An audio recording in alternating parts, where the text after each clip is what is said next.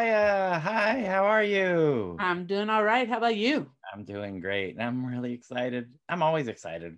I say that every week. I say that every week, but it's true. I get excited when we do another podcast. It's true. Yes. This is And you're a busy guy these days. uh, there's always fun things to do. I always Yeah. tr- try to find an outlet for this creative energy that I have, and most of the time it's stuff that fails, and every once in a while something something fun comes out of it.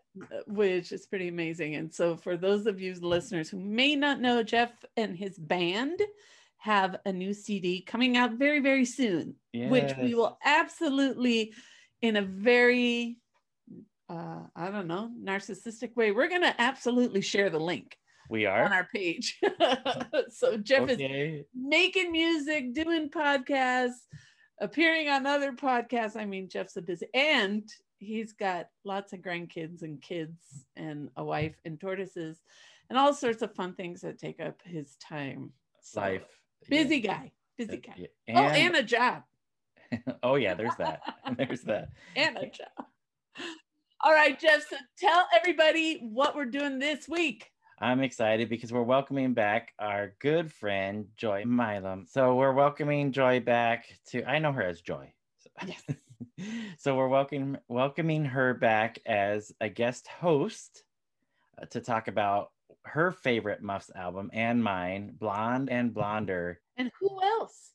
And we're pushing Ronnie out of the co-host seat into the hot seat.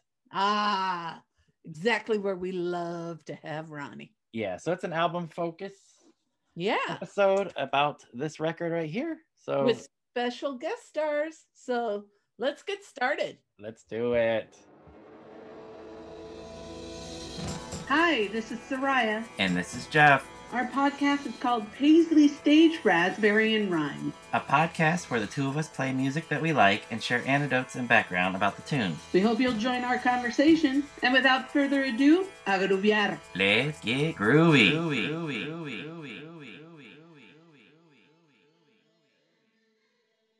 All right, and here's Joy. So I'll let Joy in. All right, co-host Joy With the most. Milam. Bring on the joy. We all want the joy. How come my picture's not there? You gotta turn on your video. Turn- It is. I turned it on. You look like you're in heaven.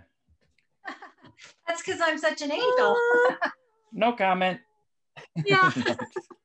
Hey, Ronnie. How's the lighting? Hey, How's the lighting? It only brings out your good side. you you have a um, a beautiful glow to you. Ah, hey Joy. Been a while. Hey, I know. How are you? I'm okay. Sorry to be late. Soraya is usually the late one, so uh, it's me today. Sorry about that. Boom. It's all right. I just got here. calling calling us out already. Coming in strong. Damn, Uh, Ronnie. I know. Sorry. Coming in hot. Are we being taped? We are. We are. You can introduce me then. Go ahead. all right, Soraya. This is all you. I- I- uh, you know, it goes without saying the one and only, the man, the myth, the mystery, Ronnie Barnett. Yeah. Hey everybody. Hey. Not a Great to be here as a guest. This I know. a guest. the It's focus. Weird. All Yeah. eyes are on you. Yeah, because we need more information about this record, right? Damn So, straight. hey, we got to give credit where Ah. credit is due. This this is Joy's idea um, for us to focus on this album. So, um, Joy, I think Aw. like me, this is your favorite Muffs album, right? It is. Yeah. Ah, I've heard of it. I've heard of this record. Yeah. Well, you know, we all had problems picking our favorites off of here because I'm like, there's like, they're all my favorites. So, and then Jeff's like, well, you pick first. And I was like, ah, I didn't know what to pick. Right. Yeah. No, I, I haven't heard it in a while, and I, I I didn't listen, but I looked and like it's pretty solid. I gotta say, it's a pretty solid collection. It if I is. stand back and look It at is it as a a uh, solid album for sure. So it's it was the Muffs' second full length album, right? And the first as a three piece. yes, First with Ronnie. I mean, sorry. No. First with Roy. Were yes, there from the beginning. yeah. So first with Roy um, in the band, first full length, um, 1995. is when I Yeah. came out. Yeah. Um, yeah, a lot. I guess I should uh, do a brief uh, kind of leading up to this record. Um, uh, I, I will start by saying, yeah, this is our this is a favorite of many people. It's our best selling record. Oh. Um, uh, I'll get well. I'll get to that. We were we started as a four piece, and we uh, just to just to do it real quick. Uh, we got signed to Warner Brothers super quick, and we made a record, and and it was a four piece, and and a you know, it did okay, but uh, but in the meantime, our A and R guy, we had two A and R guys, but our A and R guy Rob Cavallo, who produced our first record, along with our other A and R guy Dave Katznelson, first record Rob ever produced. Well, the second record Rob produced, and the band he signed after us was a band called Green Day, uh, and they made a record called Dookie, Yes. Um, which uh, I don't. It's not news or anything, but it blew up huge, and um, Did pretty well. and uh, yeah, in Green Day, I, I'll say besides having our A and R guy, our label,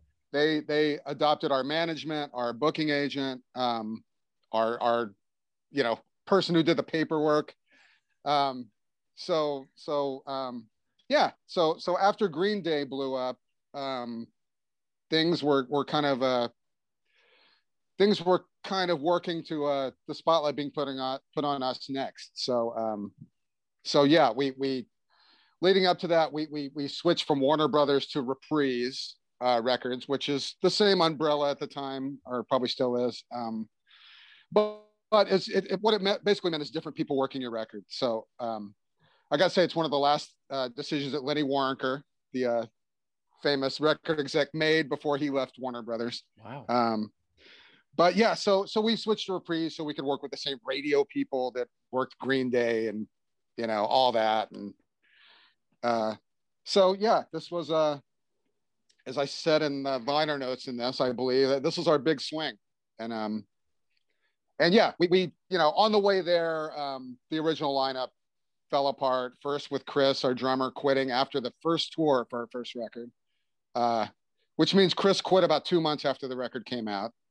Um, we got another drummer, um, uh, my, you know, best friend Jim Laspiza came in. We toured the world with Jim for another year, and um, and yeah, when it came time to uh, kind of think about the next record, um, you know, uh, this is there's a couple of painful things leading up to this lineup, but um, yeah, Roy was always supposed to be in the band. We asked Roy to be our drummer when we first formed, and um, and Roy will tell you this. To be honest, the uh, the prospect at the time of a band of two ex Pandoras who were switching instruments and one of their boyfriends is playing bass was not the not the most uh, attractive offer at the time. Um, uh, you know, and Roy just had a baby, and he ended up moving to Texas for a while, so his life kind of took him that way for a while. But um, yeah, when it came time to think about the next record, um, we we asked Roy back, and he was willing. He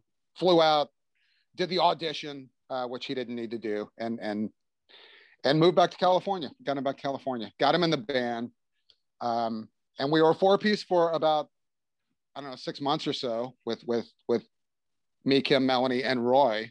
That's our that's our short lived uh, lineup, and uh, yeah, when it when it came time to to record, um, just things. Yeah, I'll just say things weren't weren't um, going well personally or or professionally, uh, and uh, there's some changes that had to be made. I, at the time, I was kind of freaked out. I didn't. I, I I'm resistant to change, and I you know, you know, wish it would have worked out differently, but um, it didn't. So, three piece we became. I love this three piece lineup. It is to me, I mean, that's no disrespect or anything on anybody that's come before. But for me, this three piece is just so solid and the chemistry and everything just really works. Well, yeah, no, fate fate came into play there. We didn't mean to be a three piece. In fact, when we went to record the record, and I hate if I'm getting ahead of your your questions, I'm sorry. Um, when we went in to record the record, we thought, well, we'll record the record as a three piece, and we'll find somebody else. We'll audition and get somebody else. And what happened? Again, Green Day steps in. We got an offer to open for Green Day at the Palladium, um, and we couldn't turn that down. So we're like, well, let's just do it as a three piece. And um, so we took the gig and we played a a, a warm up show the night before at uh, this club called Hell's Gate. This um, awful club that was at Yucca and Cahuenga, which at the time was the most dangerous intersection in the United States. Uh, Oh, now it's probably a little different, but uh, yeah, yeah, no. So we played under a different name, like anybody would care. Um, we played under the name Killing Grandma, oh. and uh, I don't know where that came from. I, I wish uh, I wish Kim was around. Well, for many reasons, but she could probably tell. I, I don't remember why we came up with that, but uh, yeah, we played as a three piece, and then we did this big show at the Palladium, and we were kind of like, you know what, this is kind of. This is kind of sure you missed the extra guitar here and there, but like uh, this kind of works well. It's kind of more rocking, um, and a three piece we we became. So Were you, Super were good. you all done with the album when you got the offer to open for Green Day? No, no, it was in the middle of recording, so we had to. uh I don't know, take a day off or two from recording. But yeah, Got no, it. it was in the middle. We were not on schedule to play. It was just one of those gigs that comes up that you couldn't. Again, we couldn't turn down. So, and that's the only time we ever played with Green Day. So, yep. wow. But yeah, Joy, thank you. I mean, the three pieces what we became. And that's what we remained the remaining, you know, 24 years of our career. Um, Yeah. and that's the three piece lineup is what defines us. Uh, you know, things got more dynamic and and you know it, it that's yeah. It works. A hundred percent. The energy, thank you. the energy of the three of you. It's like uh, I don't know. Yeah, it- literally, it's like containing a storm in a bottle. No, no, and I had to uh I had to kind of well, we all kind of except for Roy, who's a you know fine musician, but you know we we had to tighten up, especially me being a three piece. I had to uh I had to uh I had to make sure I was more solid and not you know d- d- fall into the crowd. You know, you know what I mean? Just do Yeah. dumb stuff like I used to do. Um well, I continue to do for a while, but you know what I mean. yeah. Um anybody knows our early We like the dumb stuff too. Well, yeah, yeah, no, no. I mean, I would, I'd have to defend myself from getting hit with a guitar and stuff, and you know, uh, things happen. The, the early lineup was very, very messy at times, and uh, very loud, and um, yeah, we continue to be loud for a while too, but uh, we gradually learned how to uh, harness things and make make things better. Um, you can always tell when you're loud because the crowd is just staring at you and not moving, and you know, In shock. in shock. Processing. And that said, you know, you got to turn up to get that tone, that guitar tone and stuff. But we turned, we learned by the end of the next 24, 25 years, we learned how to, uh, how to, how to harness that. Nice. So I want to learn more about this recording team, but is it okay if we take a break and listen to a song off this? absolutely. Um, You're running the show, not me. All right. So, uh, Soraya, what do you think? What do we play first? I let's start with Onina. All right. So I decided to pick Onina as one of my two songs, and um, I think we should listen to it first. But I'd like to learn more about who Nina is. I think I have a an idea, but maybe after we listen to this, you can, if you know, you could share a little bit about it. He We'll, knows. we'll talk. We'll talk We'll after. talk after. Oh, Onina. Yeah. I can tell. Hit it. oh, Ronnie.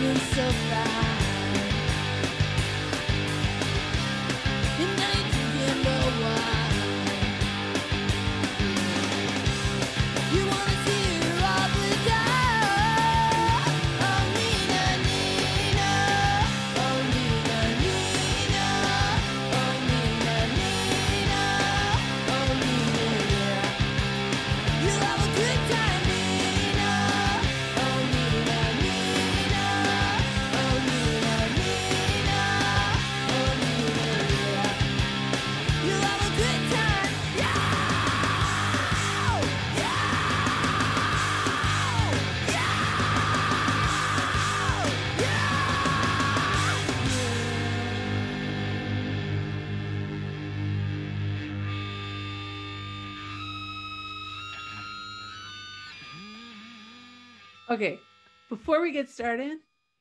Yep. Damn, this song. This song is so stupid good. and Kim is ridiculously amazing on it. Jeff, why'd you pick Onina?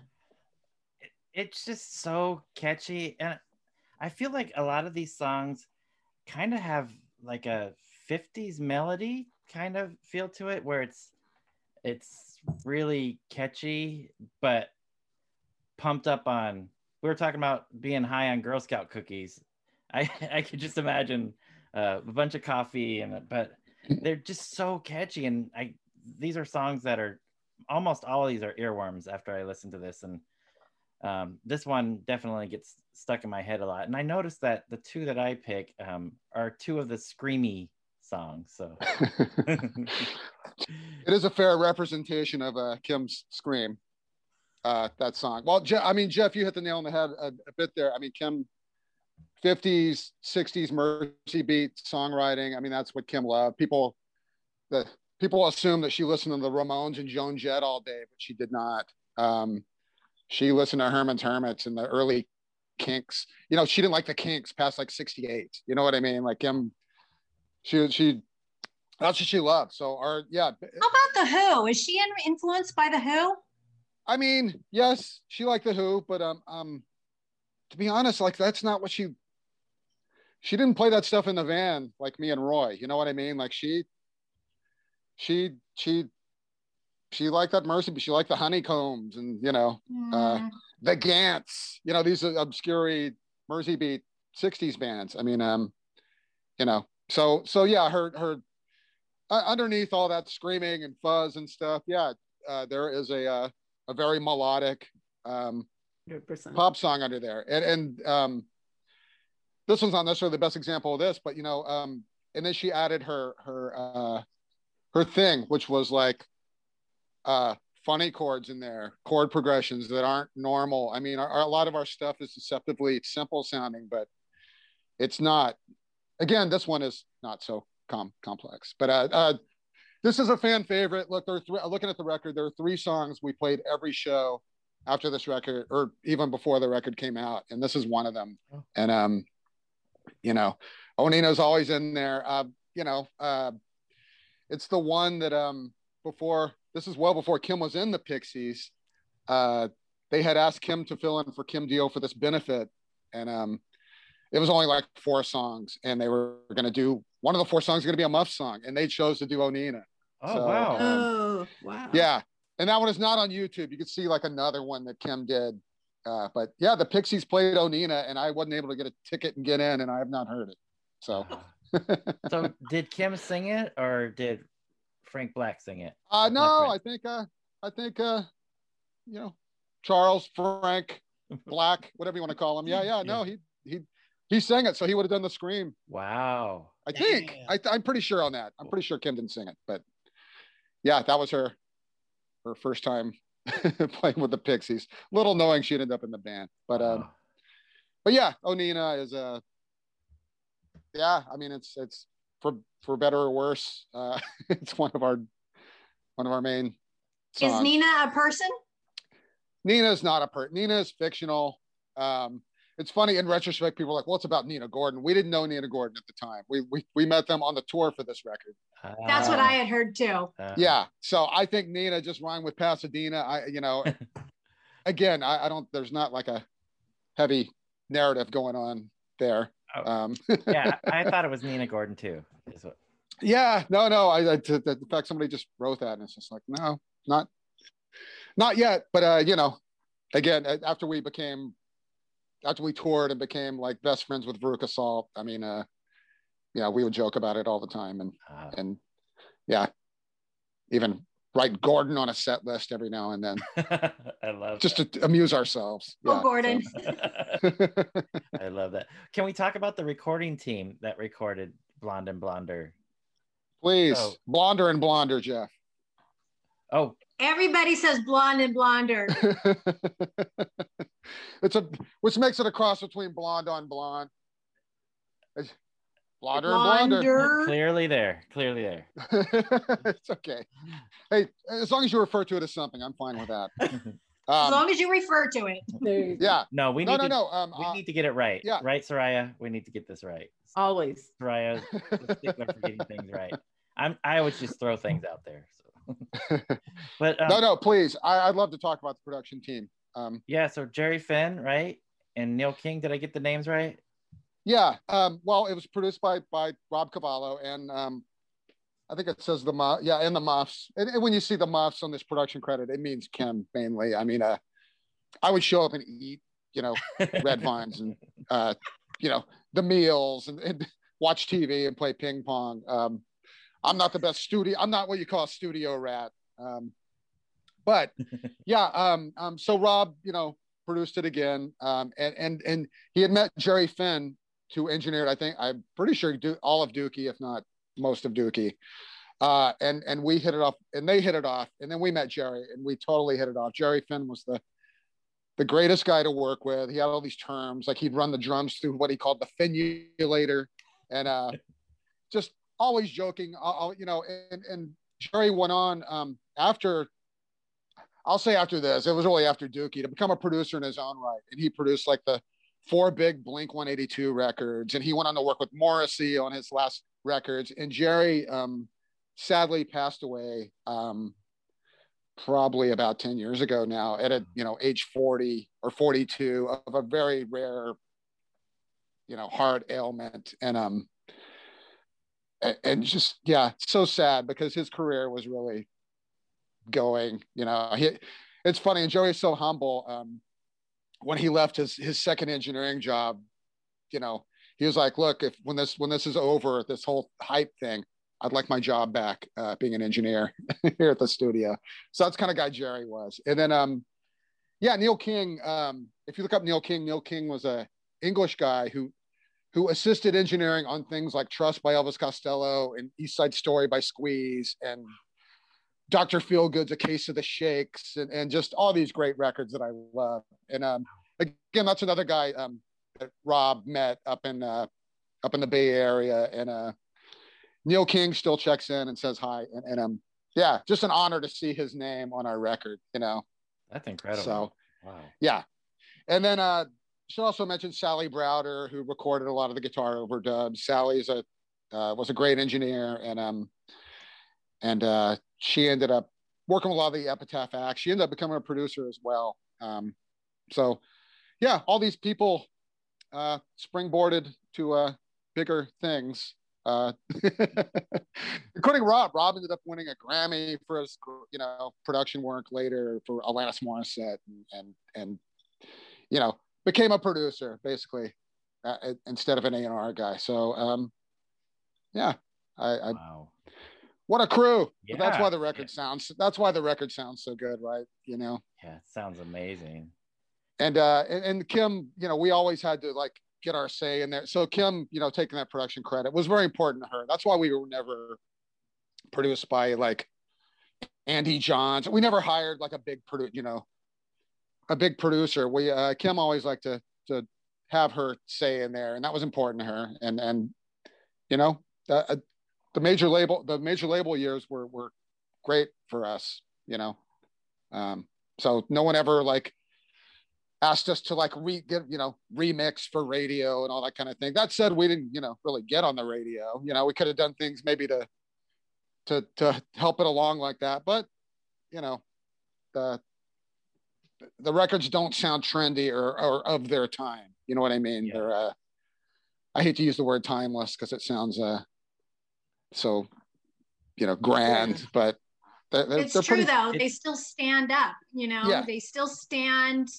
and are relevant. So yeah no no especially this record yeah everything yeah everything because there are some things on the first album that, that sound of their time things like better than me and you know things sound grungy and you know maybe not the best song in the world but uh yeah no everything everything kind of came together for this record That debut is great too, but I prefer blonder and blonder. All right, Soraya, but you want to talk about the single from the album, Well, right? There is a single. okay, so I I'm next, I guess. Okay. so uh let's take we'll talk about it after. Let's listen to Sad Tomorrow.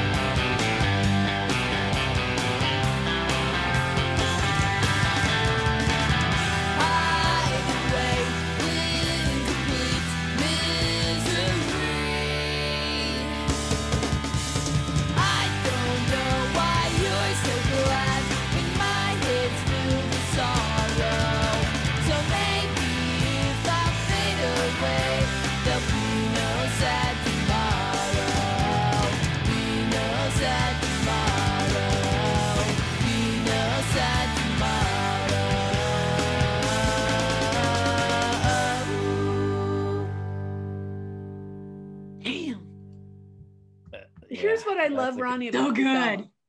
So, you know, okay, we've got people just think of Kim and the scream and the intensity, but then you've got these sweet melodies and you have all these different musical traditions, influences coming in because then you have songs that have like a definite country western tone to it, you know, very kind of mellow.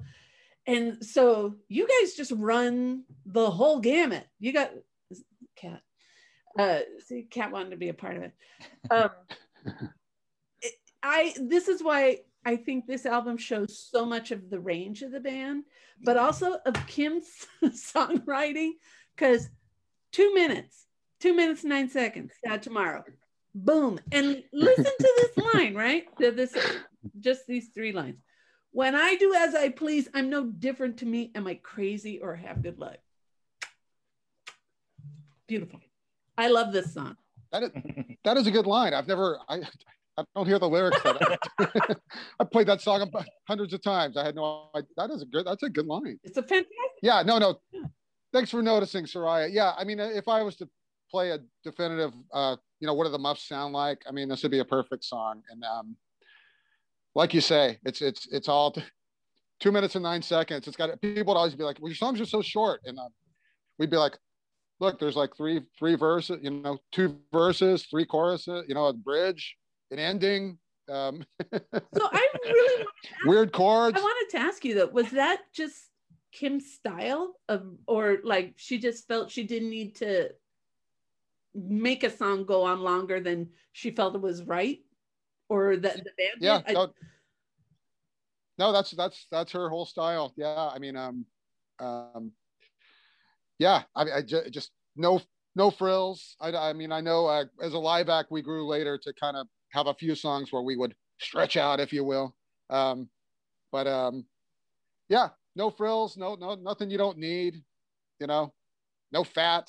Um yeah and that song you know I, I mean that's another one that we played every every show from henceforth. And um and yeah it's got those are funny chord progressions and the a weird chord thrown in the into the solo that you know sixth chord. is that what it's called joy A sixth chord, yeah. thank you. Yeah yeah yeah yeah. Yeah so i gotta i gotta just give my little two cents here. I had was talking to so i made my picks. Jeff made me pick first and i made my picks but then i was waffling around and Soraya's like well i'm not gonna pick until tomorrow. And so i talked to her. We were talking privately about other things but i talked to her and i'm like well what are your picks? I said and she goes well you can switch. You can switch one if you want. And i'm like well if you're not gonna pick if no one's gonna pick sad tomorrow i may switch. And she's like i'm thinking about that one so i wanted to make sure that somebody talked about it because it's such a good song. Yeah. and that sixth chord and that last note that she ends on just sends me right back to the end of that chord and she loves you right? Beatles. There's a Oh. total Ah. Beatles vibe in this song. Yeah, yeah. And then here's something else that's really weirdly connected with me too. Is it's no secret that my favorite, um, you know, mod LA band is The Question, and Tony Rugolo and Phil Cusimano wrote a song called "Love You Girl," and that last note in "Sad Tomorrow" is what influenced and inspired Phil for the music for that song Love You Girl. And I thought that was really That's interesting too. He bought the album, heard it, and went, Ah, I love that. And of course, he's a Beatles fan too. But decided, you know, Love You Girl, and it kind of has this goes off that that note. you had to get a plug in for the question here didn't you Oh, wait. i thought we were Yeah, no, but First off- but but look, you in, it inspired like No, a no, whole know. other I love the story. I'm just kidding. I first of all, I want to hear more about these private conversations, but you know, maybe later. Um, Paisley Uh, dishes. They're boring. yeah, yeah, no, no. Um, um, no, I also want to um, point out um, this is a great representation of the drumming of Roy McDonald. Let's uh, let's give it up for Roy because I mean, Roy, uh, it's yeah, Roy, Roy's drumming it, it really stands out on this one, as it does on everything. But you know what I'm saying. And um, I'll also say when I was talking earlier about how this is our big kind of swing, uh, this is the, the song that we did a video that cost sixty thousand dollars. Um, it was directed by Green Day's the guy who did like Basket Case and all the all the Dookie videos. His name was Mark Kohr, K O H R. I- If I'm mispronouncing that, I'm sorry. Um, but uh, you know, you can still see this video. It's a great, it's a great video. It's uh, it's shot in a pawn shop. The pawn shop was open while we did it, um, and it's all one shot. Everything changes in this one shot, so that's why things just move, boom, boom, boom. But it's the same. If you pick up on it, it's the same background, and things are just happening. And a couple of things were hired. The mariachi band's cameo, they were hired, and uh, but the guy with the violin, he was a regular that would come in. This is a pawn shop in Hollywood on Santa Monica Boulevard. He would come in and pawn his his violin every day. So we are like, hey, you want to be in the video? And uh, he got in the video. So that was really fun. Yeah, Yeah. Is the pawn shop still still in existence? It is, And um, I'll have to get back to you with the name of it. Um, there's another I was just curious. another band um, who I again I've forgotten their name. A couple years ago, um, wrote me and they did a video in that same pawn shop um, as an homage to our video, which is nice. Oh. So yeah.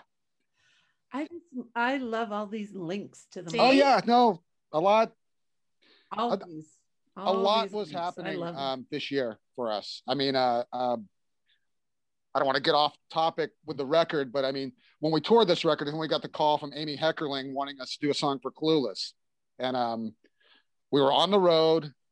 Of course, they needed it yesterday, right? Um, and we were given the choice between Kids in America and All by Myself by Eric uh, Eric Carmen. Um, Please tell me there's a demo of you guys doing all by myself. I wish I could say there was Soraya. I mean, I love the song, um, um, but Yeah. yeah, we weren't gonna. The Muffs weren't gonna do a great version of All by Myself. So, um, so we chose Kids in America, and we did it um, while we were on tour in in New York City. We we scheduled an additional day off, and um, we did it at Electric Lady Studios, the place Hendrix built, and um, you know that's the thing about our career. There's all these just like cool things like that. Like, wow, we recorded an Electric Lady. Wow, we did this. We you know we we did a Aaron Spelling. Oh, let me get back to Kids in America. So so we did Kids in America, and I just want to add the the person who did ended up doing all by myself was Jewel. Before she was a before her record took off, and the and her song didn't even make the soundtrack, didn't even make the record. It's barely in the film, and uh, Wow. as you as everyone probably knows, Kids in America is like the theme of, Clu- of Clueless. So, Uh, um, where's the gold album?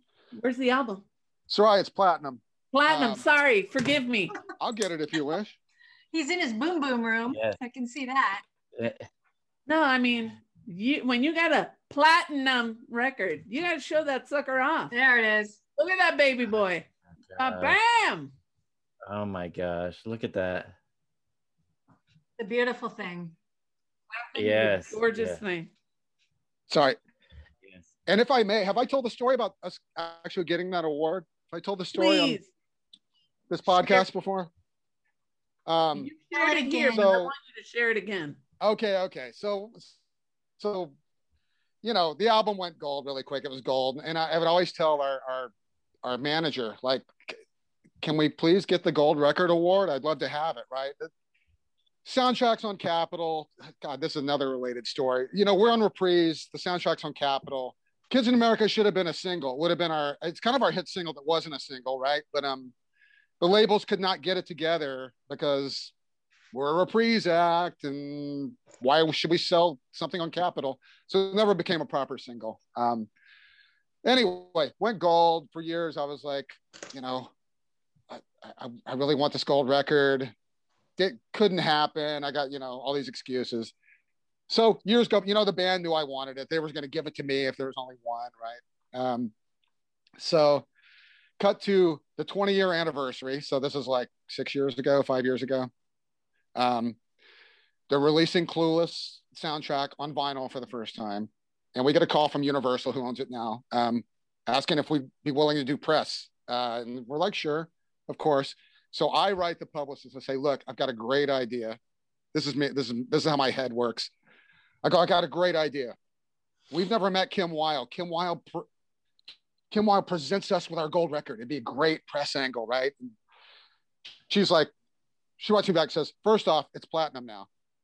And uh, secondly, she lives in England, but you know, I don't know. I, I'll keep it in mind. You know, good idea, whatever. Okay, cut to about three months later. Um, we get an offer to be on this VH1 morning show called Morning Joe, I believe. Not Morning Joe, Joe? whatever. What's it called? Was it Cup of Joe? I don't know. So, something, some yeah, because yeah. Joe's in my head. You might be right. Anyway, it was hosted by Nick Lachey and um, Hmm. from 98 Degrees. He was married to Jessica Simpson. They had that reality show, if you guys remember. I remember. Newlyweds. Yes. Yep, newlyweds. Yeah. Poor Nick. Anyway, um, um, so we got offered. They wanted us to play Kids in America live, right? Which we had never done. Like we, back in the day, we kind of attempted it, and we'd always it would always fall apart after the first chorus because we. It's so different from our regular songwriting, right? Because there's none of those funny chords and, and stuff, and uh, so we never played it live, and uh, so we had to learn it. Um, so I wrote the publicist in advance. I go, I got a great idea. They present us with our platinum record on the show. And she's like, oh, yeah, you know, whatever. We'll keep it in mind. Sweeps me under the rug. We get there, we play the song, and we're being interviewed. And um, Irma, we're being interviewed, and and I see the box, and I'm like, oh my God, we're gonna get it. And Nick Lachey presents us with our platinum record. And uh, I raised it above my head in triumph. And um, we all got them and stuff. And uh, I think Kim kept hers under her bed. Yeah, yeah. So without me being the squeaky wheel, we would not have that platinum record. And that show went off the air, the morning show, like about three months later. So See, you got your record, and you're preserved on video, being presented with it by Nick Lachey. That's awesome. yes, I never thought it would be Nick Lachey to present it to us, but it did. And yeah, we have this record. So um, That is awesome. I love it. Do it. we have an Super Irma sighting? getting back to Blonder and Blonder. Ah, she just clawed at me.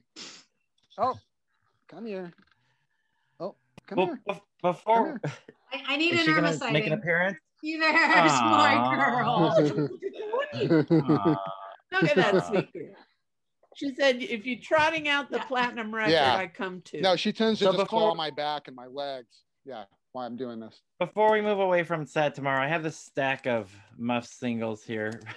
One of them is Sad Tomorrow, which has a B side that's not on Blonder and Blonder, and that CD single has two songs, if I am if I remember correctly. Do you know if they were songs that were recorded in the same session? So this one's Good Night Now, and then there was another one. Do you happen to recall? All recorded at the same session. They were recorded this. They were. They were. We actually had two.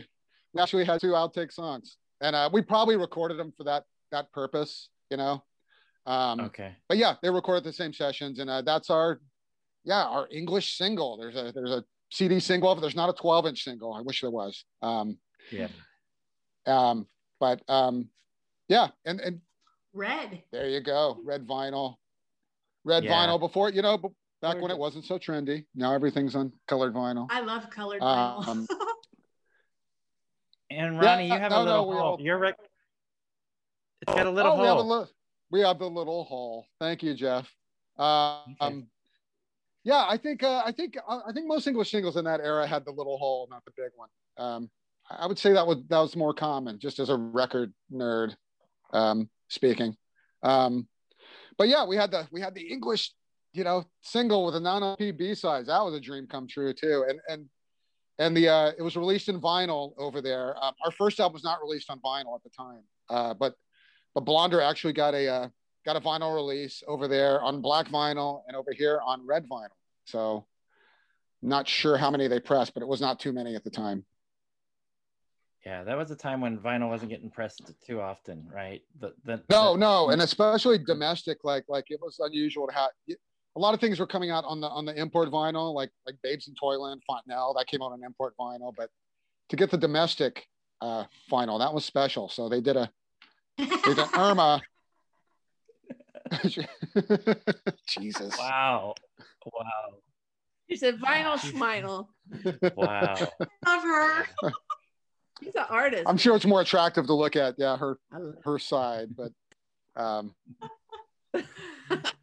All right, Joy, how about we play another song? Okay, well, before we play the song, I kind of want to just say what I want to say about this record because, you know, you are crediting me for having the idea to do the show. So I'm just kidding. Absolutely. But I do I do want to say something about it. Um, I think the reason why this is my favorite one, and I have you know a few of the other ones. Um, it, it, the the Muffs in general are just such a straightforward band. I just love how the music is very straightforward. Um, sometimes it's really deliciously in your face, like we were talking, and other times it can be very soft and melodic and and then the next one is these head pounding guitars and and you know roy doing his best keith moon you know ripping it up and and i just i love that. I love that. And it always seems like everybody is at their 100% i you know we've seen ronnie all take a nap on stage because he's just giving it all giving it all. Roy comes off drenched and of course there's kim just you know 90 miles an hour the whole the whole time. And if i could be a rock star a girl rock star i would be just like kim i adored her and i miss her so much as a performer um i think she's got one of the top five greatest screams in rock and roll men and women Agreed. in that top five and she would be there um and i guess the thing that really makes me always think of her is that quote that uh, Chrissie Hynde had, where she said, "Don't think that sticking your boobs out, you know, and trying to look sexy is going Mhm. to." Well, I think she said "fuckable." Try to look fuckable is going to help you. this is rock and roll. You're in a rock and roll band. It's not fuck me. It's fuck you. And I love that. I everyone says you like all these angry girl songs and these angry girl groups, and I don't really consider them angry, but just really strong. And that's how Kim always came across to me, and also just funny as hell, funny as hell, but never compromising the fact that she was there to rock your ass off. Um, that said, I chose Funny Face. This is one of those ones that is very melodic and softer.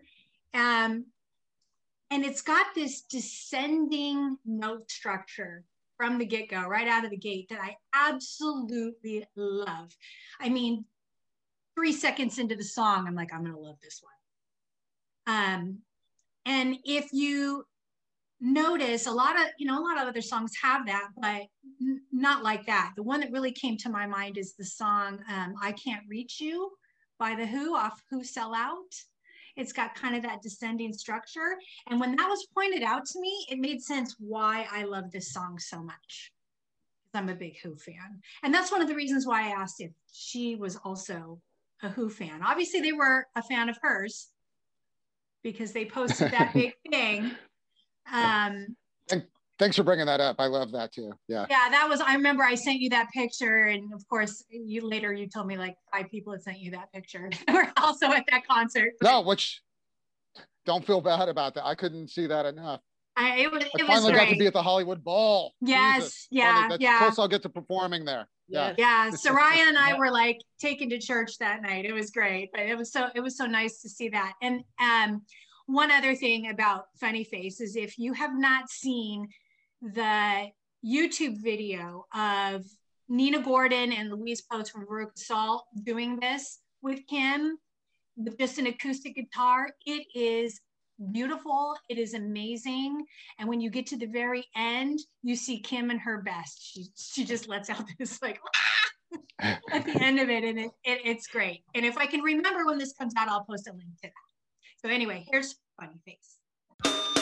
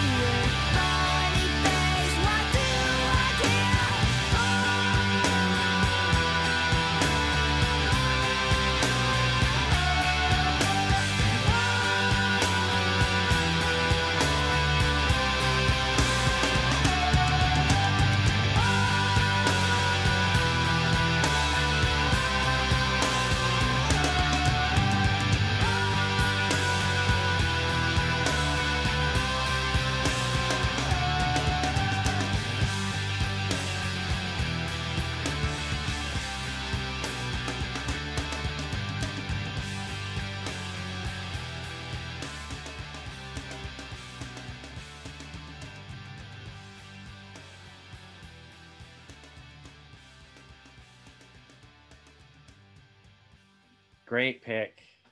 Such a good song. Excellent. So waltz. Mhm. Yeah. No, we uh that is a oh my god. Irma. Yes. we love you. Just- she's big. See, her nickname's the Hellion. Now you know. Um, yeah, that one. Um, that one has always been a, a fan favorite. We have done it live on occasion. We didn't play it too much, but um, um, Oh. no, it's a beautiful song, and I'm glad you pointed that out, Joy, about those kind of songs. I mean, um, there's another one, just a game, on this record. Like, I mean, we. That's why um you know we get we get labeled like a punk band or whatever like i mean uh it, it's a little more going on than than that but uh that said i'm glad i'm so proud that we were able to play punk festivals and play garage festivals and play power pop festivals and kind of always thought we could open for anybody you know but uh see what's going on with all this but uh yeah, no, and, and I'm glad you pointed out that that version that uh, Nina and Louise and, and Kim do on um, and I'm glad they released that from their their podcast, which never actually aired. Oh, really? I didn't know that. Well, it, it really Yeah. showcases how beautiful Kim's voice is. You know, like everyone says, oh, she's got this rasp, and everyone loves the rasp, and I love it too. But she Yeah. also can harmonize like nobody's business. And Oh, she loves singing harmony. oh, like uh, so that, good. that was a big thing she did in um in her the, the in the Pandoras. Um, she loves singing harmonies. Like she, yeah, that was one of her things. So so that was, you tell how happy she is in that clip. And then let's face it, singing with Nina and Louise. I mean, you're just gonna sound good. I mean, Right. Uh, those two, the voice of angels, all of them. All So, them. Um, yeah, yeah. So no love, funny face, and funny face ended up in a movie called Angus, uh, which was big at the time, and it's a very poignant part of the part of the film. So I gotta say, we had a lot of soundtrack and movie uh, appearances over the years, and and we. It's it's generally like a big part of the film. I gotta say, like it's not. We don't have gotta a lot. check that out. Yeah, we're, there are not a lot where it's like a brief appearance in like a background of a convenience store or something. Like it's Mhm. it's you know, in Bye Bye Love, Jack Black is playing um, saying goodbye as a DJ at a party, and it's in there for a long time, like you know, over a minute, which is a long time in movie minutes, you know. So, um, yeah, It- Yeah. And talking about that, I just want to say when I was talking about a lot of stuff going on this year, we also got tapped to be in a Aaron Spelling produced TV show called Crosstown Traffic, um, which I have a copy of.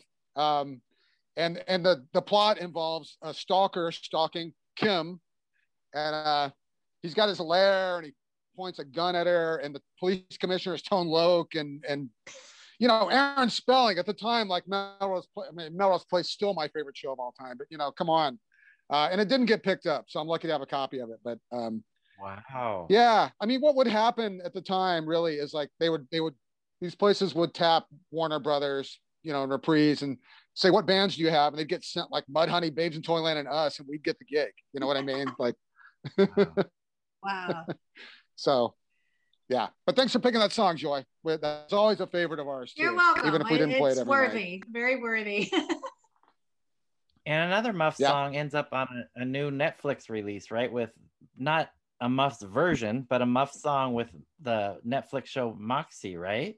That's right. It's a uh, what's a Netflix movie? Uh, yeah, it's directed by Amy Poehler, and and uh, and yeah, us us and Bikini Kill are the featured featured songs. So, that's very nice to um, see this band of uh, and and they got in touch with me a few years ago. They they grew up being Muffs fans. In fact, there's a picture of us playing, and you can see the the Linda Lindas, the band of young girls, like dancing in the background, like holding hands. It's really sweet. Um, so it's great they got that show, that got that gig, and and that and that they let the Linda Lindas actually do the version. You know, like they're not just lip syncing to another version; they're lip syncing to their their own version. So, yeah, always great to see.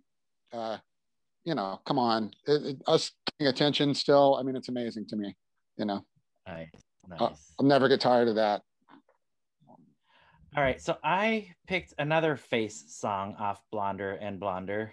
I need a face, and um, w- the first chorus or two, the way that Kim sings "Face," is fairly pleasant. But then as the song progresses, the way she pronounces face gets a little bit stronger. So um, yeah, I, it, it's another one of those songs that I just can't get out of my head. So I thought we'd listen to "I Need a Face."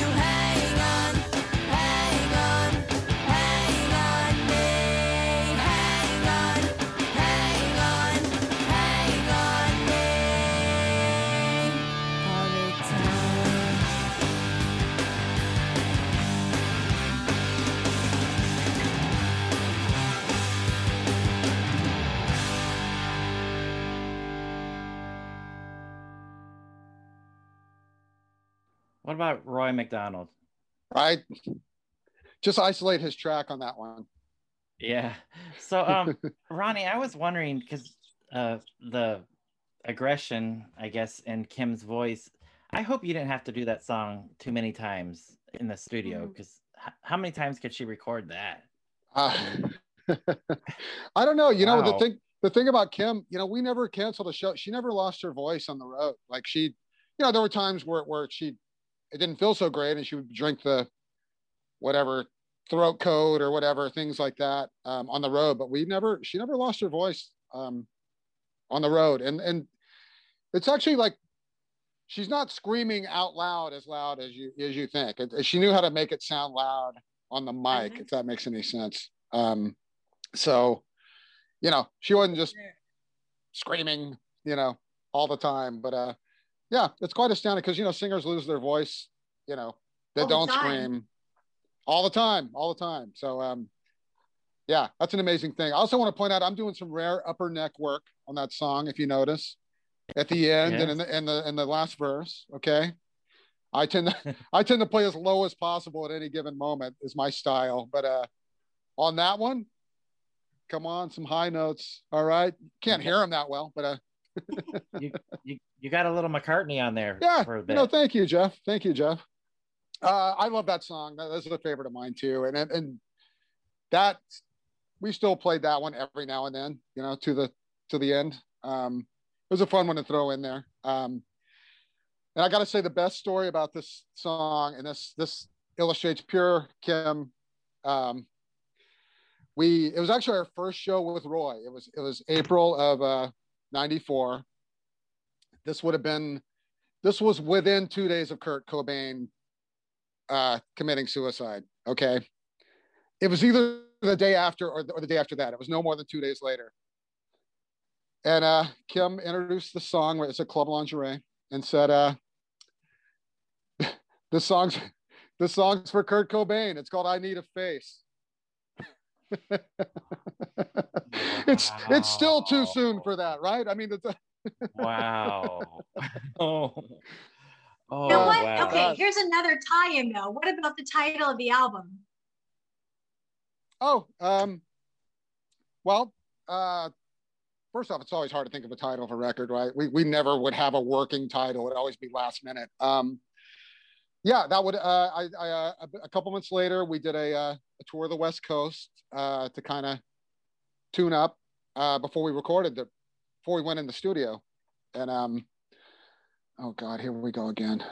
Here she comes. Um, yes. Um, yeah, and and um uh so we played Seattle, and so yeah, this would have been shortly after that show. So uh because it was, or maybe you know within a month or two, it was it was one of the, if not the first time Courtney Love was out after after, uh Kurt Cobain's death.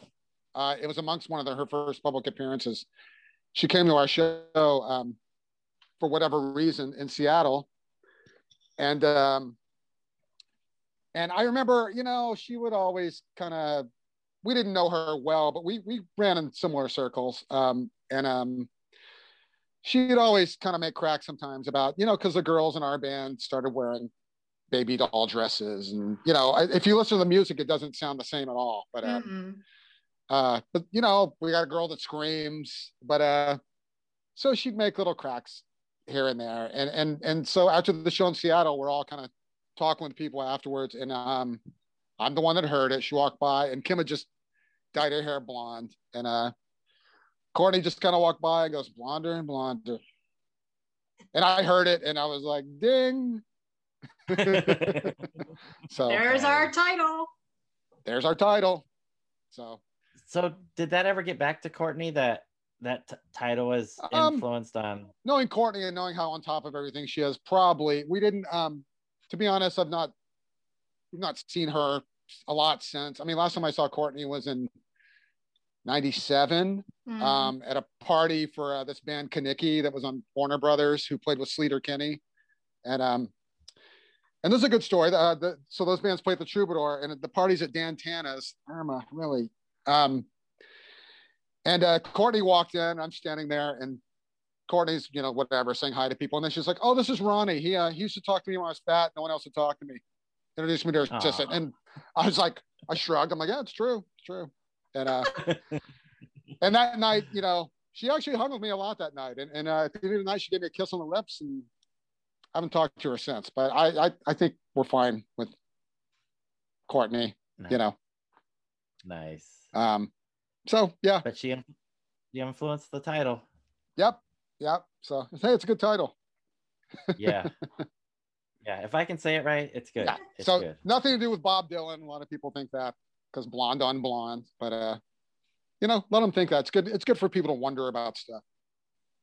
Wait, so speaking of Dylan, I understand that there's some connection to a song or two or Yeah, the band or yeah, this will go into like just our crazy career category. Um, Bob Dylan had a radio show for a while called Theme Music, uh, Theme Time Radio, or something like that. You guys probably know about that. Um, and uh, he played a Muff song on uh, his theme time radio. So wow. it's a great intro. I have a copy of it somewhere. And um, the theme, every show would have a theme. So the theme of this show was flowers. So he did this great intro where he quotes, God, I want to say it's Keats or some famous poet. You know, he's like, Keats said, flowers, blah, blah, blah, blah, blah, blah, you know, blah, blah, blah, blah, blah, blah. that was his way of saying it. Kim Shattuck and the Muffs got a different way of putting it. And then they plays Laying on a Bed of Roses. Um, Damn. yeah, Uh, so, uh, wow. again, Bob Dylan doesn't. Say, I remember Kim at the time. Like he said my name because he said he said Kim Shattuck and the Mops. Yeah. So, um, wow. you know, yeah, not not a. We have a lot of good stories like that. Just things. A lot of things happen to us along the way that are just you know, you know when we were when we were. I'll just go back a little bit just because it's a good story. Uh, when we were, you know, when we had signed to Warner Brothers and we were trying to decide what label to put us on, Madonna had started Maverick Records, and they thought maybe we should be on Maverick Records. So Madonna had our demo tape up where she was making Body of Evidence in Oregon, and her manager Freddy DeMann came to our practice. Freddy DeMann went on to manage Michael Jackson and like. Anyway, he came to our little practice room and listened to us screaming and playing loud. It's just amazing.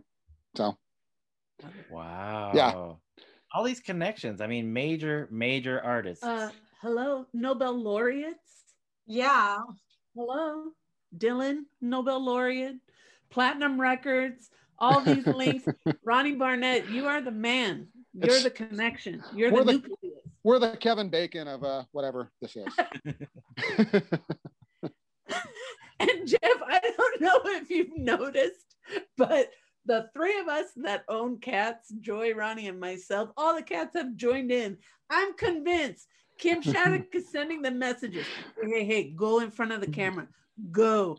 Yeah. It'll be a great joke. no, Yeah, I think you're right, with. Soraya. Because you know, Ar- Arma doesn't do this usually. Like she's she's right here too. She's she's in a mood right now. So Well, thank you, Kim, because you've sent all the cats in front of the screen. So you all need to watch the, the YouTube episode. Yeah. Yeah. I love it. if, if my tortoise walks across the screen, I don't know. I don't know. then I'm convinced. Please. Then I'm convinced it Yeah. was- It was Kim. Yeah.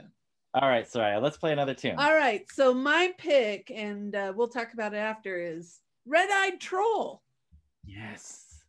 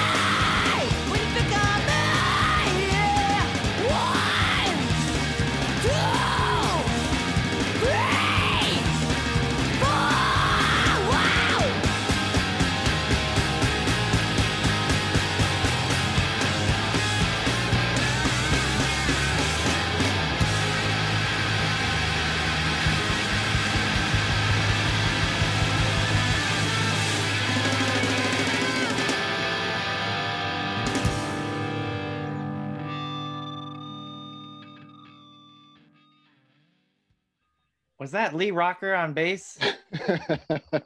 Holy smokes, Ronnie. Ugh, Dang, Ronnie. that bass. hey, you know, um, that song that was that was one of our our best live songs throughout our career. Um, yeah, and uh, we learned to milk that little pause there and do something funny. If you if you saw us live, which I know all you guys did, but um um, always look for props and stuff to uh you know to use and just whatever, uh, just talk. You know, I don't know. Me me and Kim talking. I mean, just whatever. But yeah, that song has, I mean, the bit at the end, I mean, it's just very, very good live. The ending itself, um, yeah, that's great. You know, it, it and I got to say, so uh, this will tie into the to the uh, Paisley uh, angle of the podcast. Um, Soraya, you mentioned earlier that Kim had different influences, like including country. Well, I can tell you, Kim didn't sit around listening to Waylon Jennings. You know, her her country influence and what influenced that song is "Call on Me" by the Bangles. Yeah, that was one of her Oh. favorite songs. Damn. Yeah, and uh, yeah, so so See, that just that guitar part reminds me of country western song, but I think I'm actually thinking more like Tex-Mex because it's like that. Dun, dun, dun, dun. But these lyrics, all right? Yeah. Little I know what you say about me. What I got is what you want from me. And then she goes into the best ending ever. I don't care what you do to me because I don't like you. Why can't you see you piece of shit now, you fucking jerk? You really bore me, you stupid girl. I love the energy of the song. Love this song. But it's like this is what I like about Kim's writing is she can literally go for the jugular and then end on the super melodic tip, you know. Yeah. So like she goes, "You stupid girl," and then she moves into this this moment where you're like, "Wait, what just happened? Did I just get hit upside the head?" And you hear this beautiful voice come out, and you're like, "I think I got my ass kicked." But I'm not Yeah. sure. So this was the other song that I was, if nobody was going to take it, I was going to maybe switch because I love it. it. It is, it is so exactly what she says, where she just like ripped someone's guts out and then, you know, is, oh, you know, afterwards all melodic. And then you spoke about how great it is live. The video that Jeff took at the Amoeba show, this is another reason why it's one of my favorites live is because at just about the 17 minute mark during this song, Ronnie looks over at me and he goes, Hi, Joy. and you can see it in the video. nice. I Ah, have a poster Oh, from that show. there it is. So this is Beauty. yeah, in in stores where you can see every person watching you in the broad light. it's very, it's a little different, but yes. Call on me. So May 24th. So Joy, we went to the show together. Did you happen to somebody ripped this off from the wall from Amoeba? Was that you? No, I don't know how we I got have the kept it. so I don't know if Chris got it for us or He must have. Greg got it. I wouldn't have done that. I'm too self-conscious about pulling stuff from the walls that doesn't belong. I'll take me. It I'll take wasn't the me. credit. I'll take the credit on that. I, got, I did did it it. for you, Jeff. Yeah. Okay. Thanks, Uh, Ronnie. I um, appreciate it. I want to say, uh, unlike Nina, this one is ac- actually about a person, and um, it's about uh, someone, someone I dated, and um, uh, an altercation happened, and I remember Kim saying she looked up at me and she was like a red-eyed troll. Um, wow. Ooh. wow. Yeah. Ooh, I might, I might have a guess, but I'll, I won't So- do it publicly. yeah, uh, everybody, everybody uh, became friends and stuff. So all, all, all good. Um, but yeah, a lot of Kim songs are about uh, not liking people or things or. Which and, I uh, love. And I got to say, as far as movies, this one figures prominently in a movie called National Lampoon's Senior Trip. Tommy Chong, Tommy Chong is driving a school bus, and Red Eye Troll again is in it for like over a minute. Um, not the not the most high profile film of all time, but Tommy Chong, folks. All right, Wow. Yeah. Wow. Very and nice. Tommy and Tommy Chong introduced us at a festival in Canada two years before, by the way, and uh, we took a picture. We took picture with him, and uh, me and Jim Spears got to grill him about Cheech and Chong products and you know the candle on the wedding album, you know, the insert and stuff. So Wow. You need Anyway, to dig that out and post it. I haven't Yeah. seen that picture, so you Okay. haven't posted it. Yeah. there's a there, yeah, there's a couple. I, I I posted it, but it's been a while. I could repost it at this point. Hey Ronnie, And- I got a question for you. Yeah. About about Blonder and Blonder. Since I've spent the last three weeks of my life working on graphic design for our CD, the graphic designer on this, Jeri Heiden, is that who did this? Yes, Jeff. I'm glad you brought up Jeri. Jeri, Jeri Heiden um, is a giant in the uh, in the art direction world. She was a she was the head of the art department at Warner Bros. That was a great another great thing about the being on the major label. You would get like eight grand for just artwork budget, you know. Um, uh, and Jeri was the Jeri was the head of the department. We were lucky to work with her. She, if you look her up, she still works on major projects. But she did things like Madonna records and and and before us, she did Van Halen's Balance record, which she did other Van Halen records too. But um, I remember her joking about about um, them insisting on using Valerie Bertinelli's like brother's uh, photography. Like there's a uh, there's a picture inside of an egg balancing on Eddie's guitar, and like she's like, yeah, I had to use this. Uh, so we we really got along well with Jeri, but just um, no, Jeri's done like Eagles, Don Henley. I mean, just just everything, and continue to work, and and she's done tons of iconic covers that everyone watching this w- would know and be like, holy, uh, excuse my expression, holy fuck, she did that cover, you know. So, you know, Madonna's Vogue, Madonna's You Can Dance, Madonna's, you know, erotica, yeah, everything, you know. Tom Petty, Wow. she did all the Tom Petty, Warner Brothers stuff, continues to do those Tom Petty reissues. Um, so it, it was a great honor to work with with Jeri. And um and um even to uh, skip ahead to happy birthday, we work with a uh, someone named Chris, uh, uh, uh, uh, someone. We work with a great, a great lady named Christine Cano, who did the Johnny Cash American recordings, all those covers and stuff. She did Wow. Johnny Cash right before us. You know, it's amazing to sit in an art department office and just see the latest project in a folder, and it's Johnny Cash. And she told us things like, uh, Wow. Johnny Cash, his only thing he said was no, no pictures from behind. He didn't want to show the bald spot. Oh, I could, I, I could relate to that. Um, yeah, I was, I was gonna say. Well, I got a story for that too, but I won't. put it here. Jesus. That's for the the after hour. That's after after, hours. yeah. Yeah. That's when we go blue. After hours. Yeah. But just, yeah, all, all things to, to work with such great people in all aspects of this record. I mean, um, it, it you know, a true blessing. And, um, you know, and people are always like, well, you know, you spend all that money, you know, uh, you got to pay it back. Yeah. But, you know, the, the major label system isn't built to where you're going to necessarily get that money anyway, you know, like, so you may as well use them like a big bank and spend it all and, you know, have this, have this thing exist that looks and sounds great. So Yes. that's my take Yeah. on it. And if you're going to start, Yeah. if you, if you're going to start selling records enough to make money, then, then that's all going to pay for itself anyway. So, And I love the cover. It's a great cover. Yeah. yeah. Uh, yeah, we we worked uh, with a, a, a fashion photographer on that, like you know somebody who shot things for Vogue magazine and stuff. Al, Al Alberto Tolot, I think is his name, but um, yeah, the pro. Yep, he did that one too. Um, he made us look nice. So wasn't hard. It wasn't Not Yeah. hard. at all. yeah, All right, Joy. I think you're gonna take us on a different turn for our last song. I am. Yeah. So remember how I mentioned that she's in my top five rock and roll screamers? The next one I picked, it's that one right out of the gate.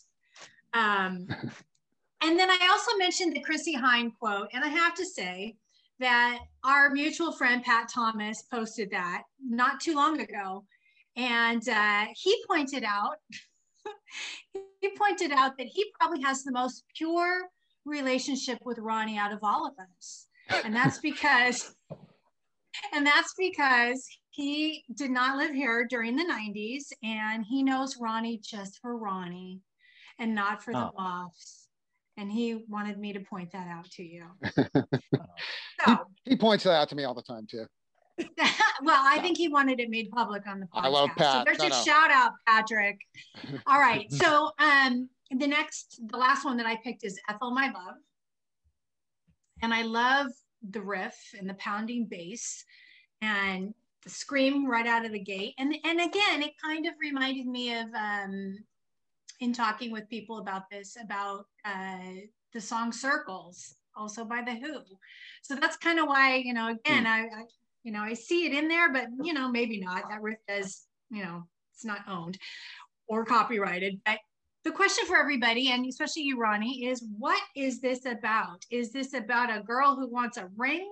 Is it about Ethel Mertz? Is it about ethyl alcohol?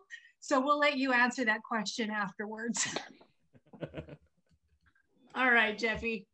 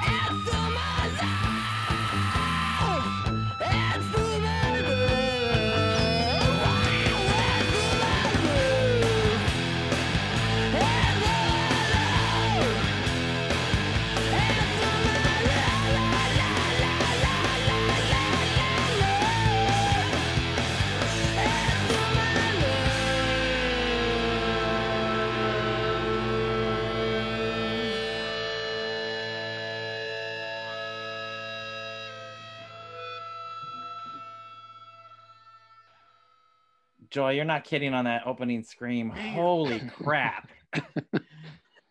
She would do that live too. Yeah. That- I'm really interested in what you were saying, Ronnie, about her controlling that scream. That is something that's very interesting to me. yeah, yeah. It was all on the. It's not like I heard her screaming from across the stage. I, I know we have amps on and stuff, but uh, yeah. Um, she would explain this to people too, because people would always be like, "How do you scream like that?" over and over. And, uh, yeah, it's just controlled and on the mic, and and, and she, she knew how to make it project big like that. Um, Wow. this is a big song for us too. We, we uh, um, you mentioned circles, Joy, but I mean this is just like garage. rock. This is just a garage rock riff, right? Um, Yeah. um, you know, we That's what I meant when I was stumbling all over myself saying that, you know, it's not owned or copyrighted. I realize it appears other places, but I did hear that. Right. Yes, Ethel, my love. So, Joy, I gotta say, uh, picking who it's about, you, you were right. One of those things was right. Middle one, Oh. Ethel Mertz. Ethel Mertz. No, because she says Yep. something about Fred also in the lyrics, but I was like, Exactly. hmm. Exactly. Exactly. Kim was going through a big uh, "I Love Lucy" phase at the time, and uh, yeah, it's got that line about being your Fred boy Yes. or something. Yeah, yeah, Aw. yep. Got Wow. Ethel Ethel Mertz. Crazy. Love- but uh, yeah, I, uh, I think I was starting to say, you know, we we learned when we learned how to like kind of formulate a live set. You know, it's like you know you start off with a bang and then you do a couple and then you, and then we would we would arrive on doing like a, a garagey one generally a song four it would either be like ethel or it would be i, I need you Uh-huh. um of course that changed and we ended up closing with ethel a lot too but uh but uh we learned that spot a garagey kind of rave up slow burn um and again we, we learned to kind of stretch out the medals and make them every every performance of it special in its own way. We we any of that stuff you saw us do where roy's messing around and you know that was all off the cuff.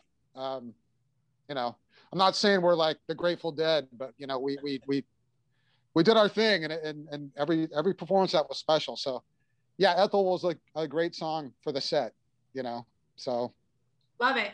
um Yeah. yeah So, So- Omnivore re- released re released it right on vinyl. And that's where Joy and I went to see when you were prom- promoting that at the Amoeba show. And then you Yeah. guys did another show that I went to at the Casbah promoting it, record release for it. Um, am, am I correct that they're going to repress it? Is that did I hear that? Re- Yeah, in fact, it's just uh, it just they've just come in this week. I don't know if they're on the site or available yet, but yeah, um, first pressing on blue vinyl sold out. So um, this next pressing is on is uh, it's on black vinyl, but I'm actually excited about that because I didn't have the European one.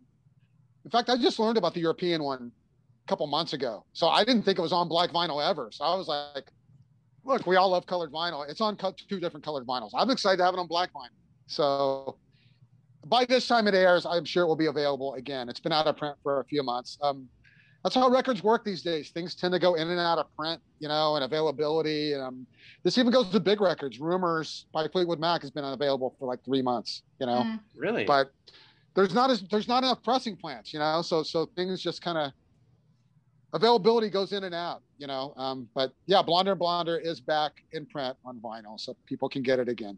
Nice. Um, So I want to use Um, this opportunity so that Ronnie can plug the merch store.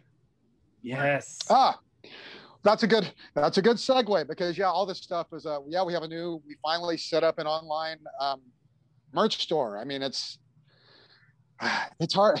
We're not we're not the greatest business people. You know, it's it's hard for us to kind of get it together to do this stuff. But but um, we hooked up with uh, this this company called Fulfillment Merch. They're on the East Coast and um they're great people and and, and we set up a merch store now so you can get muffs, t-shirts, because like people have been selling bootleg shirts on eBay. I mean, probably before Kim died, but definitely since Kim died, and and, and all those all those ones you see ads for those t big t-shirt companies, they're mainly bootlegs too. Mhm. Like um, I don't want to drop names, gotta know the exact names. I don't want to mess anything up, but um. Yeah, somebody sent me some SCT, CT, SCTV shirts recently. I look and there's one of Kim, a really horrible one. It's a, it's a bootleg. Yeah. So Aw, so yeah, finally uh, people can buy stuff and, and I got one. yeah, it, it's really us. Thank you, Joy. It's really us, and yeah, we can we can start, you know, having new shirts and stuff, and and and so yeah, all the records. Um, we inherited the entire stock of Whoop Dee Doo, our second to last record from 2014, uh, from the former label, which uh, went under. Mhm. Um, so that's available again. Whoop Dee Doo was out of. I looked on Discogs. The last one sold for sixty Yeah. bucks in January, and there are only three available. So people were trying to get hundred bucks. So don't What pay those, uh, format? go buy it for fifteen bucks from us uh, on vinyl. On vinyl. Oh, I buy. So, See, I don't have it on vinyl. Okay. yeah, everything. Uh, yeah, everything's back. All So, right. Well, that You know. my first order is coming today of official stuff from the site. So now I got to go back and buy Whoop Dee Doo. Oh, wow! It's actually arriving. Let me know if that. Ha- I mean, if it actually shows of up, it's set. I got Yeah, the yeah, yeah, yeah, yeah. out for delivery. So Oh, and it's nice, today. nice. I'm very What's good? Yeah. It's good to know they're uh, yeah they're working. It's working well. I haven't heard anything. This just happened. I mean, and we had it in the works for months and months, and finally, like last week, it's like okay, we're ready to launch, and I just launched it. All of a sudden, you know, that day, same day, and there you go. Well, we're gonna Um, provide a link um, on our site to share it with uh, new, old, and existing fans. Every any fan, um, so you can go to the site and buy stuff. Don't buy bootleg shirts or other things. And also, who doesn't want a copy of Whoop Dee Doo on vinyl? Exactly. right. And all the the reissues, the album four reissues are up there, and no holiday and everything too. So Perfect. just you know, if we could get the rights for Alert today, we would reissue that next. You know, but um, I don't know. One thing at a time. Um, I just want to add too, since uh, this song didn't get picked, the song "On and On" is very special to us too. Like that's another one we played every gig, um, and that shows our just pure power pop side. I mean, that I think that song's like not even two minutes. I think it's a minute fifty. One forty five. Like we said before, yeah, 145. It's got all those, got all the parts. uh, No, no fat, but you wouldn't want it to be any more. And we always loved on and on. We put so we played that song every show. So was And, uh, it Oh Nina, On and On, and Sad Tomorrow that were the three fan favorites played at every show? Yes, and, and, I have and I gotta written say, down agony, too to ask. yeah, agony is not far behind there too. We basically played agony almost every show too. But but um, agony um, with that that big rave up, big ending, can only really be an opener or a closer. Right. So, um, you know, um, but yeah, I mean, you know, again, I, I, I'm not saying I'm in the band, so it's hard for me to say. I mean, it's pretty solid song wise. I mean, won't come out to play was a great song to play live. Me and Kim, I, I can't sing, but I had to kind of fill the role uh, when we became a three piece, and um, but won't come out to play. You talk about Kim singing harmonies. She made me sound passable on that song when we do it live. So I really love Won't Come Out to Play too. Again, that's another power pop So you good. know, song. Yeah. So. Yeah, I, I don't want to disparage any song on here. There's one here that I'm not that crazy about, but a lot of people are. So yeah, there you go. It's a great album. It's one that's two chords. I'll let you figure it out. It's one that's two chords towards the end. but again, a lot of people like it. So who am I to say? I don't know. I can't figure it out. I'm confused. But I'll figure it out though. Boom. Uh, but this is a great album. Ronnie, it, do you have a personal favorite of yours? Um, Joy and I have already mentioned that this is our personal favorite from the Muffs. album wise Yeah. uh, yeah you know um, and i can speak for all three of us um because we would always say it our, our personal favorite is the next one is, is happy birthday to me um just song wise and everything i mean but i mean again I, I can't i'm not i'm not putting this one down at all i love this one too and i understand why it you know largely defines us you know i, I get it but um happy birthday to me I, I, it's just more special to all of us and um That would be my next favorite too. I mean, I, yeah it's a it's such a great album too. it's a kind of a shame. I mean, we got dropped literally two months after it came out, but um, uh, you know, again, that one we were left on our own. Rob Rob Cavallo got so busy that like that one's produced by the Muffs, meaning produced by Kim, um, and uh, Rob kind of checked in every now and then, but uh, you know, that's that's the one where we really did everything we wanted, and and and I think song the songs are really special on that one. And um, you know, the cover it was our first cover that not it was only our third record. It was our first cover where we weren't on the cover. Um, you know, we're on the cover of most of our records. Um, but uh, and that's an interesting story. I mentioned Christine uh, that did the graphic design. We're looking at photograph. We're looking for photographers, and we just came across that image. Um, excuse me. It's the COVID test up the nose. Um, I'm all sniffly now. Um, uh, we're looking through this book, and um, uh, oh god, I'm gonna forget his name. Michael. Anyway, the photographer. We just found that photo. We just came across that photo of that elephant, and um, just all we're all just like, that's the cover. And it turned out he's the same photographer who shot the cover of All Shook Down by the Replacements. I can see Uh, that. that- Yeah. I- yeah, I the black and white shot with the dogs. Yeah, yeah, yeah. So stylistic. which I, which I didn't learn until we did the reissue a few years ago. I went all the time without knowing it was the same photographer, so I was blown away, just like you or any fan person would be. And um, also, I mean, not that I'm just saying this because we're not doing an episode about Happy Birthday, but uh, the graphics, all the all the old advertising stuff, uh, like on the back and the in the inner inner booklet. Um, that was a guy who worked in advertising. Again, I can't remember his name. Um, like in the 50s and, and maybe even the 40s. He was like Wow. Submitted his portfolio, same deal to Warner Brothers, you know, for other work, and we just found all this existing work that we just appropriated and used in our in our package, and and that's some of the most special, you know, defining graphics. Like like when people have muffs tattoos, it's generally that little angel on the back. Mm. Um, that was this guy's design, and um, Wow. so yeah, uh, again, blessed to work and have things just fall into place and and and things were everything was so easy and organic you know? That that first you know 10 years at least i mean everything was just we just followed a path. It was like we're like on a on a stream just kind of going down the stream and we just it's just taking us here and there and doing this and that and and you know it it, it really is special. And and i i'm glad i was i was I recognized it at the time. I recognized it more at the end of our career how special all this was. Um, but I, I was able to take it in at the time and appreciate it and not take it for granted. Um, you know, kind of stuff doesn't happen to everybody.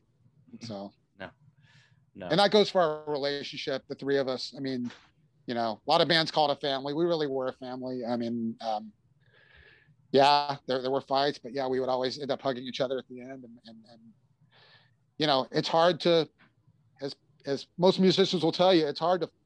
You got to get along on all these different levels: musical, personal, whatever. Um, and and we did, and we, we all loved each other, and and it was special. And I'd, I'd like to think you can tell Yeah, you you- can. when you hear these, when you hear our records. Yeah. So. And live, you can And tell. I, I think you could, I think you could tell live. I mean, we, uh, I talked about this before, but yeah, the rapport with uh, me and Kim talking, and then you know, even making fun of Roy, you know, using Roy as a prop, you know, for jokes. It all worked. It was all special. We never said the same things twice. You know, we we we always just played off each other. Some nights we were funnier than others, but but I like to think we we hit most nights, and and we did, mo- especially at the end of our career, our last our last ten years. We we you know, I judge our shows by how how funny and entertaining we were talking. You know, And in, So- in between all that stuff, you played a few songs, right? and in between that, yeah, we'd have to play songs. Yeah, yeah, we'd uh, we set up our, our, our if you look at our set list, you'll see lines, and basically it's like blocks of four songs. Line that line means take a break, talk, and obviously that happened. You know, obviously when you break a string, you'd stop too. But uh, that's generally you know we try to be like the Ramones for four songs, just barrel through them, and uh, and then have our little breaks. Nice. So, yeah, That was a good way to do it. Yes. A good way. it, it worked for us. Yeah, I, I don't know how we arrived on that early on, but we wanted to kind of play a bunch of songs in a row, you know, in, in blocks, and yeah, again, it, it just all it just all evolved um, organically, you know. So Awesome. yeah, Well, very cool, Ronnie. I thank you so much for coming on the show. And who knew it was going to turn out to be a Pussy Riot episode, but taking over. I can see the comments now. More cats, please. Less of your faces. oh my god. But Ronnie, thank you so much. And thank you, Joy, for the idea and for uh, coming on as a guest host. This is a great album. You're welcome. And uh, if you don't have it already in your collection, go to the Muffs official merch site and get yourself one. It's never gone out of print. I'm really proud of that too. It never, even before Omnivore reissue did these deluxe reissues, they were it was always available on Warner Brothers. So I mean, um, that, how how amazing is that? Sorry, I keep kind of tooting my own horn here, but you know this stuff is special. It's very special. Extremely. Shoot most away, most of the things most most most of the things went out of print from our same era. You know what I mean? Those bands I mentioned before, and you know, so we steadily, you know, we had this kind of steady career, and, and you know, I, I I'm proud of that. Maybe if we'd had a big hit, maybe Tomorrow was a big hit, maybe we wouldn't have lasted as long. You know. Because after you have a big hit, then people expect more big hits, and then you're trying to chasing the big hit, and then you implode. and that was never going to work. Yeah, that that kind of thing was never going to work with Kim anyway. She's she didn't take direction well, and in fact, if you gave her direction, she would she would go the opposite way. So Yeah. Yeah. My kindred spirit. yeah, yeah, she was she was special. Oh. Agreed. Agreed. But uh, thanks, Joy. Thanks, Jeff. Thanks, welcome. Soraya. Thanks, everybody. Thanks, Ronnie. Always- Re- appreciate it. Good to see you. We need to go to Cactus again. Yep, yep. we'll do it. We'll do it. Everything's everything's going on a nice timeline now. So we'll all we'll all be vaccinated soon. Fingers. Yes. Yep, it, it'll happen soon. happen soon. Absolutely. So All right. All right. all Thank you, right. Big Ronnie. Je- Look, Jeff, and so look, I say it every time, but be nice here. We will. all right. Promise. I know I had to skip away for five minutes, but you know, be, That's what be nice. stars do. We talked some shit. We did. Yep. I know, of course. Look at the look at the three of you that I'm looking at. Oh. What else is gonna happen? know what I'm saying? Yeah, we know exactly what you're Oh. saying. All right, y'all. All right. Love, love, Love all you you. guys. All right. Bye. All right. Ronnie. Bye, y'all. Later. Bye. Bye. Love it when that Texan accent comes out. Yes. Yes. Perfect. Yeah. That's very cool. All right. Well then, Jeff, should we end it? Sure. But um yes, Joy, thank you so much. That was I'm glad that you mentioned that what a great album this was and it, that it would definitely be one that we'd want to focus on for sure. Yeah, I just barely remember that too. It was a while you know, ago. I'll take all the Yeah, credit, I it guess. was- We, we It was a while ago, but- for for posterity. It comes up. And Yeah. I think Ronnie Yeah, gave us right. an idea to do "Happy Birthday to Me." Yeah. And I maybe know. for that one, we'd have to try and reach out to the one and only Roy McDonald. Roy. So we keep a list of the episodes that we want to do. So our list is pretty our list is pretty long, but that's it's been on there for a while. Yeah. so. Oh, good. Yeah. I got a really good favorite song on that one. Okay, Ooh. all right. I think we've got we've got uh, a new idea, but we can't credit it to anyone other than Ronnie Barnett. Ronnie. Yeah. Maybe, maybe Okay. between his recording of TV shows and the like, he'll Hollywood. he's still Hollywood now. If he has If he has time for us. Yeah. All right, Joy. All right. Thank you so much. Peace out, bitches. Love you. Bye. Bye. Bye. Bye. Jeff, this was a great episode. Agreed. And I'm just constantly amazed by what the band did on Blonder and Blonder. Yes. Um, they they gave a lot in you know handful of songs. They gave fans a lot in terms of influence and um, style. And it's a great album to have. And one of the things that trips me out about Kim Shattuck is because I, I used to follow her on Instagram. oh, Loyal friend, loyal sister, loyal daughter, and extremely proud auntie.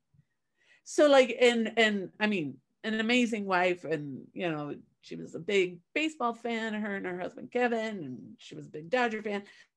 So I would see pieces of her life, you know, and you just and she just seemed sweet and just welcoming and a very good friend, right? And then you Yeah. see her musical output. Really diligent, loved what she did, was a very good songwriter. And man, that chick could howl. So you go, Yes. that it, she's like every other person on earth where we all have these dimensions and it's not until you start to get to know them a little bit and i mean you we got to know her as a musician where you start to see all these parts of her and uh them as a trio and it's exemplified on this album are so strong yes. So, woo! amazing Agreed. Agreed. i don't want to stop talking about the album but You no, should. no, no, no. All right. So, mi gente, agrubiar. Groove on, Paisley people.